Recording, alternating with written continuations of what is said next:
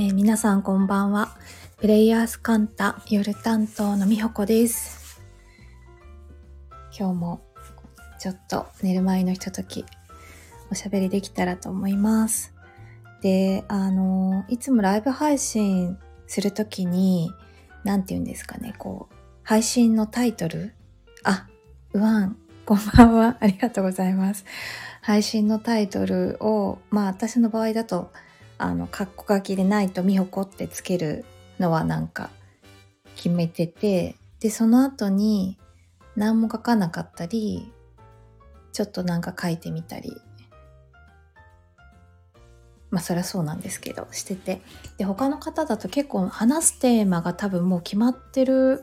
からなのかもしれないんですけど、タイトル決めてからライブ配信されてる方も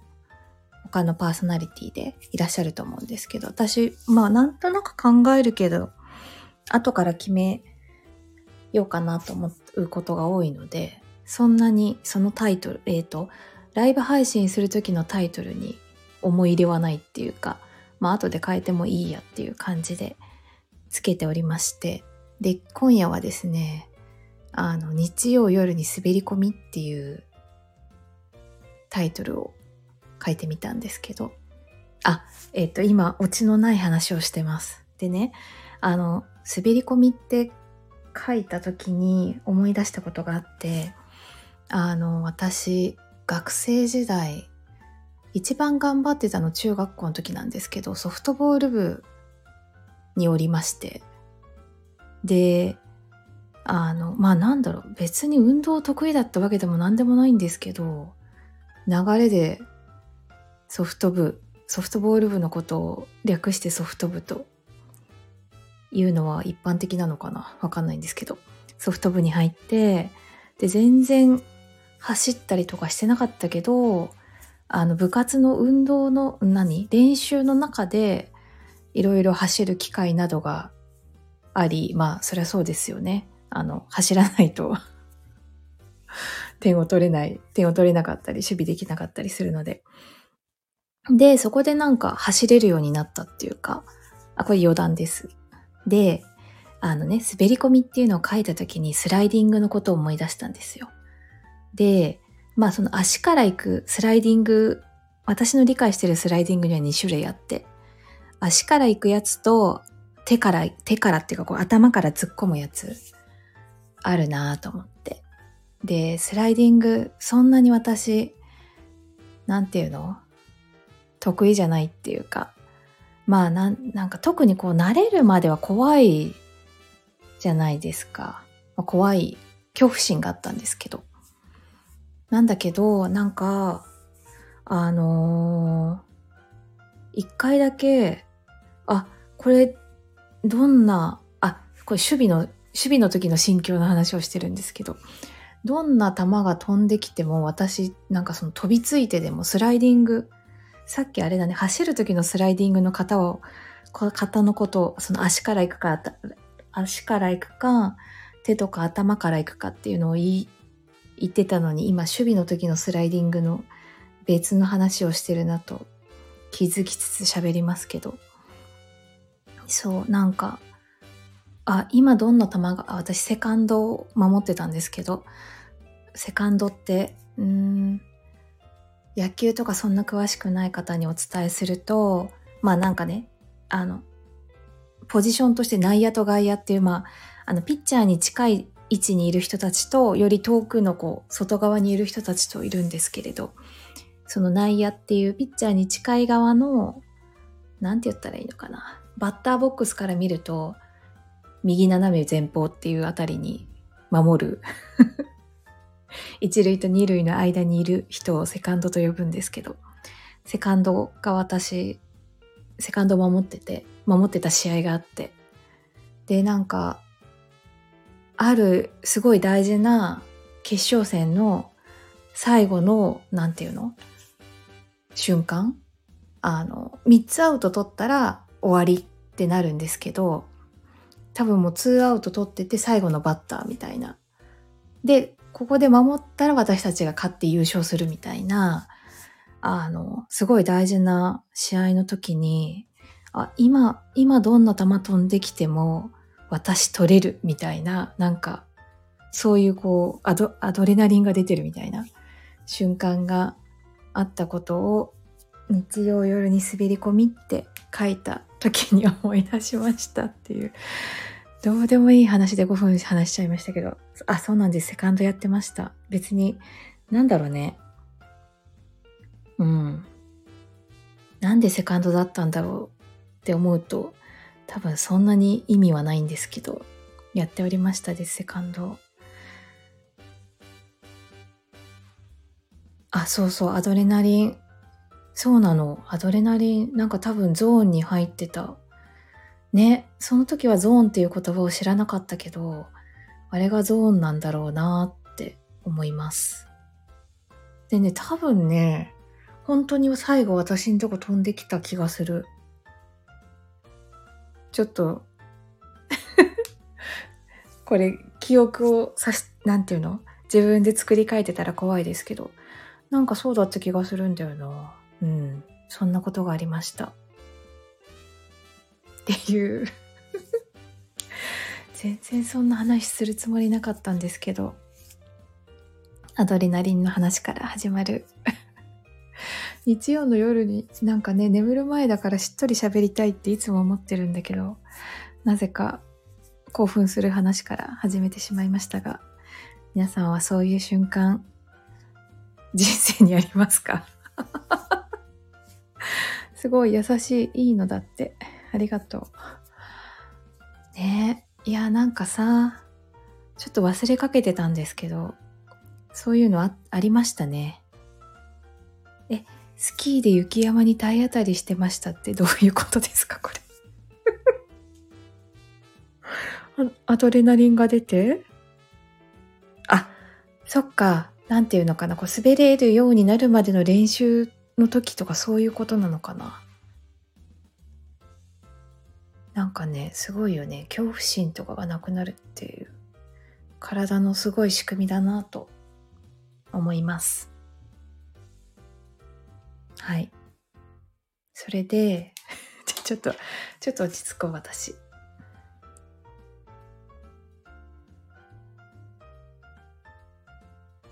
はい、落ち着きました。あのー、そう、今日話したいのは、あれですね、なんか、昼間のユージさんもそんな、そういえばフェンシングの話とかしてたわって今私ソフトボールの話しながら 思い出していて、ちょっとテンプレートをそのまま使ってる感もあるんですが、そう、部活の話と、あともう一個、あの、工藤さん？工藤さんじゃないか。蒜山工芸さんが、えっ、ー、と、神宮前のカンタの、あそこは今何て呼んでるんだろう。カンタのスペースを使って、あのなんて言うんだろうね。ポップアップじゃないですけれど、普段あの、岡山で、あの、なんて言うのかな。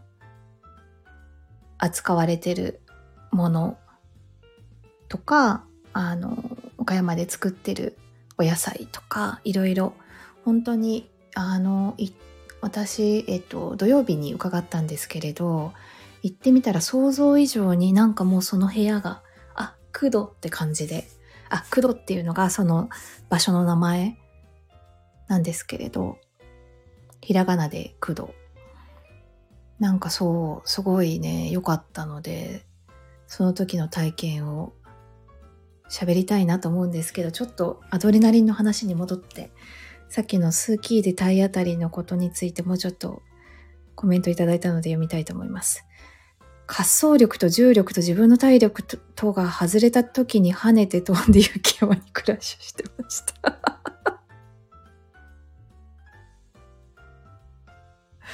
すごい。なんかこれ、なん、なんでしょうね。声に出して読むだけで、ちょっとなんか体が、なんだろうね。笑える文章だね、これ。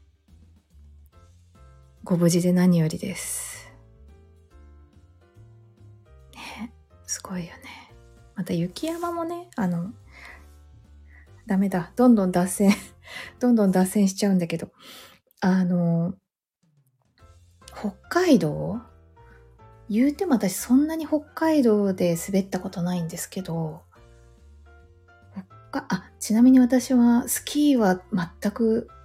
なんていうの？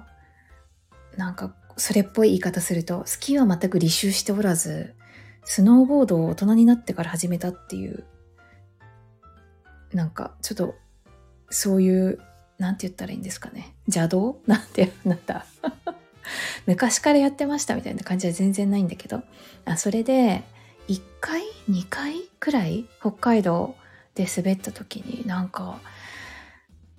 この雪だったら全然体当たりしても、それこそね、この表現を借りるならば、体当たりしても、転んでも大丈夫だと思ったら超楽しくなっちゃって。っていうのを 思い出しました。優しい。邪道邪道じゃないですというコメントをいただきありがとうございます。でもねもう何年も滑ってないわ。戻して戻して。はい戻します。私工藤の話したかったの？そう。であの工藤工藤店はあの私も含めていろんな方が写真とかあのアップしてたりすると思うので今回あの、まあね、東京での開催だったのであの東京にちょっと距離ある方とか、まあ、週末だったってこともあってあちょっと咳が出そうなので一瞬ミュートにします。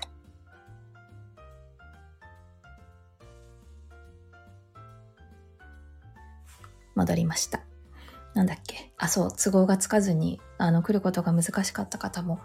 いらっしゃるのではと思うんですが、ぜひ、なんかね、その写真とか、あの、体験された方の感想で、なんか少しでもその感じ伝わったらいいなと思いつつ、私が今話したいのは、実はその、駆動点そのものの話ではない ですけど、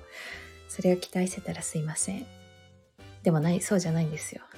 でも良かったっていう話なんですけど、なんかね、あの、まあ、30分ごとかな？に、あの、まあ、言うてもこう限られたスペースで、まあ、その来る方が、こう、なんて言ったらいいのかな？の、のんびり、のんびりじゃないな。えっと、ゆったりと、あの、その場を味わって、まあ、そのいろんな、あの、まあね、噂のきな粉だったり、いろんなものをこう手に取ったり、あの、ヒルゼン工芸のエリカさんとのおしゃべりとかも含めて楽しめるようにってこう30分ごとのチケットなんていうのかなチケット制っていうか来場予約っていうかなんかそういう感じでもともとそういうふうに予約をしてであのその時間に皆さんが、まあ、基本的にはいらっしゃるっていうようなやり方であの運営されてたんですけれどなのでなんかその時間に予約してる人が他にもいるんですよね。で何人かでこう一緒にまあこうおしゃべりしたりしなかったりしながらあのものを見てたんですけれどあそうだからその時あ誰と一緒になるのかなってなんとなく思いつつ私も伺ったんですがなんか初めましての方も前から知ってる方もあなんかこの方にこのタイミングで会えてよかったみたいなのを感じる出会いだったり再会がありなんかねそれも含めてこの駆動展がなんかこうもたらしてくれたものっていうかだなって感じているんですよ。でそこであの初めましての方との出会いもすごい良かったのでなんかそれはそれでまたこの先つながっていく感じがして嬉しいんですけれどあの前から知ってる方ともいつぶりだったんだろう？まあ、ちょっと久しぶりに、私の体感で言うと久しぶりに会って、会った、ん？会いまして。で、あの、なんか最近どうみたいな話をちょろっとしたんですよね。すんごい長く喋ったわけじゃないんだけど。で、その時に、なんか私最近あの、なんて言ったらいいんだろう。順風満帆、すごいなんか、イエイって感じですっていうよりは、私自身がなんかちょっとああって思うことがあったり、なんかちょっとこううーんなんだろうなちょっと浮上してはまたなんか沈んでみたりちょっと浮上してはまた沈んでみたりあれ気づいたら私ずっと沈んでるみたいな。あ普通に健康だし元気だし日々の楽しさもあるしなんかこうなんて言ったらいいんだろう。充実感っていうか喜びを感じてる瞬間は確かにあるんですけどでもなんか自分としてこう全体として私を見たと今の私を見た時になんかうーんって思うような状態が実は続いている感覚があってでなんかそう最近どうみたいな話をした時になんかスルッと自分の口から今いや私今こういう感じなんだっていうのがなんか出てきたんですよね。でなんかそれがあのその喋ってる時はなんかそこまでそういう風には思ってなかったんだけど後で思った時になんかあよかったね私ってなんか私が自分自身に思えたっていうことがあってでなんかそれは何をもってそうそう思ったかっていうとなんかこう何て言ったらいいんですかね。大丈夫。うん本当はちょっと気になってたりまあ何て言うの？大丈夫じゃないのになんか大丈夫って聞かれてあ大丈夫大丈夫って言っちゃうとかなんかあの寒い時に寒いって言うと本当に寒いから寒いって言わないみたいななんか みたいなノリであの、本当は疲れてるけど、でも今疲れてるって思ったら本当に疲れちゃうから、まあまあ、あ、まだ大丈夫みたいな感じでいようみたいな、なんかこう、うん、他の人にね、その時の自分の状況をどのぐらいストレートに伝えるかは、なんかまあその、その場のなんていうの？状況によるとか、なんか毎回毎回、あの、なんて言ったらいいんですかね。全部をあの正直に言わなくてもいいって思ってるのが私の何て言うの？考えなんですけどあのこの、えーと、その工藤さんでの会話で大事だな私にとって大事だなと思ったのはなんかちょっと大げさに言うっていうかちょっとこう何て言うの？大きめに言うと自分に嘘をつかないっていうことの方で。だからこう人に最近どう？みたいな話を聞かれた時になんかこうまあ確かに大丈夫な自分もいるしでもそうじゃない方の自分が気になってるみたいなまあ両方あるよねっていう時になんかこう必要以上に大丈夫な自分を自分に何て言うの要求するっていうかなんかこう